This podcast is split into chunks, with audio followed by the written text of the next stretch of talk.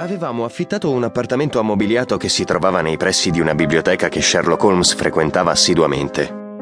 Era impegnato in complicate ricerche che riguardavano certi documenti antichi e posso già rivelarvi che questi suoi studi lo avrebbero condotto a risultati così sorprendenti che credo...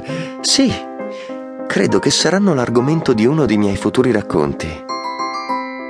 Ebbene, un pomeriggio un nostro conoscente ci venne a trovare.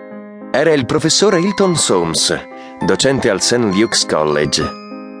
Lui era un uomo alto e magro, dal temperamento forte e particolarmente nervoso. Non mi era mai capitato di vederlo rilassato e sorridente. Era perennemente agitato, ma quel pomeriggio il suo stato rasentava l'isteria. Era chiaro che doveva essere successo qualcosa di grave.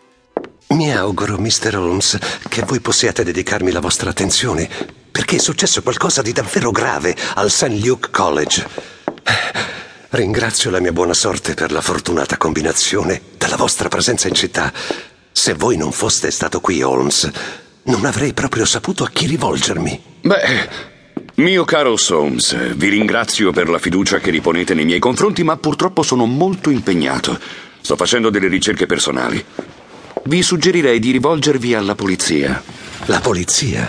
Assolutamente no, lo escludo a priori. Quando si chiede aiuto alla legge non è più possibile arrestare il moto degli eventi. E in questa situazione è di primaria importanza che il college non venga coinvolto in uno scandalo, capisce? Sarebbe davvero un colpo troppo duro per questa comunità universitaria. Voi, voi siete la sola persona al mondo in grado di aiutarmi. La vostra perspicacia, la vostra professionalità sono risapute. Vi supplico, accettate l'indagine, Mr. Holmes.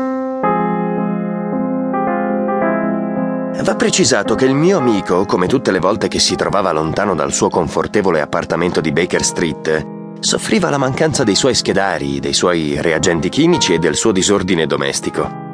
Questo peggiorava visibilmente il suo carattere, lo rendeva decisamente insofferente. Ecco spiegato perché la richiesta insistente di aiuto del professor Soames lo infastidì. Potevo coglierlo dalla sua espressione visibilmente seccata e dalla postura che aveva assunto. Il nostro ospite però non demordeva. Con parole concitate accompagnate da una gestualità eccitata continuava a raccontare. Vi chiedo solo di starmi ad ascoltare, Mr. Holmes. Alla Fortesca Scholarship domani è il primo giorno di esami. Io sono uno dei docenti, insegno greco.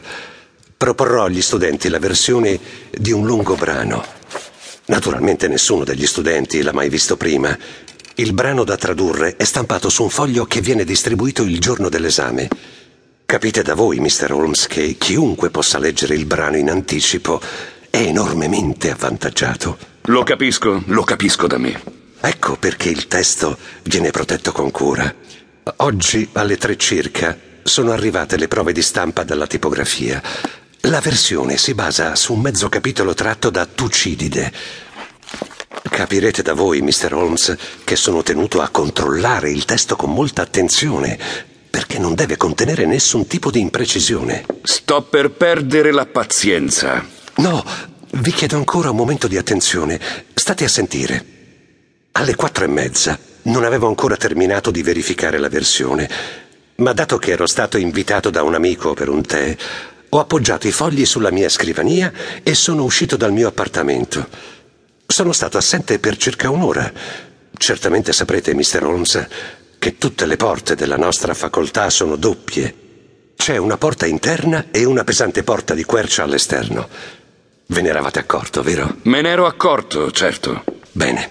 Immaginerete la mia sorpresa quando rientrando ho notato che nella toppa della porta esterna del mio appartamento c'era infilata una chiave.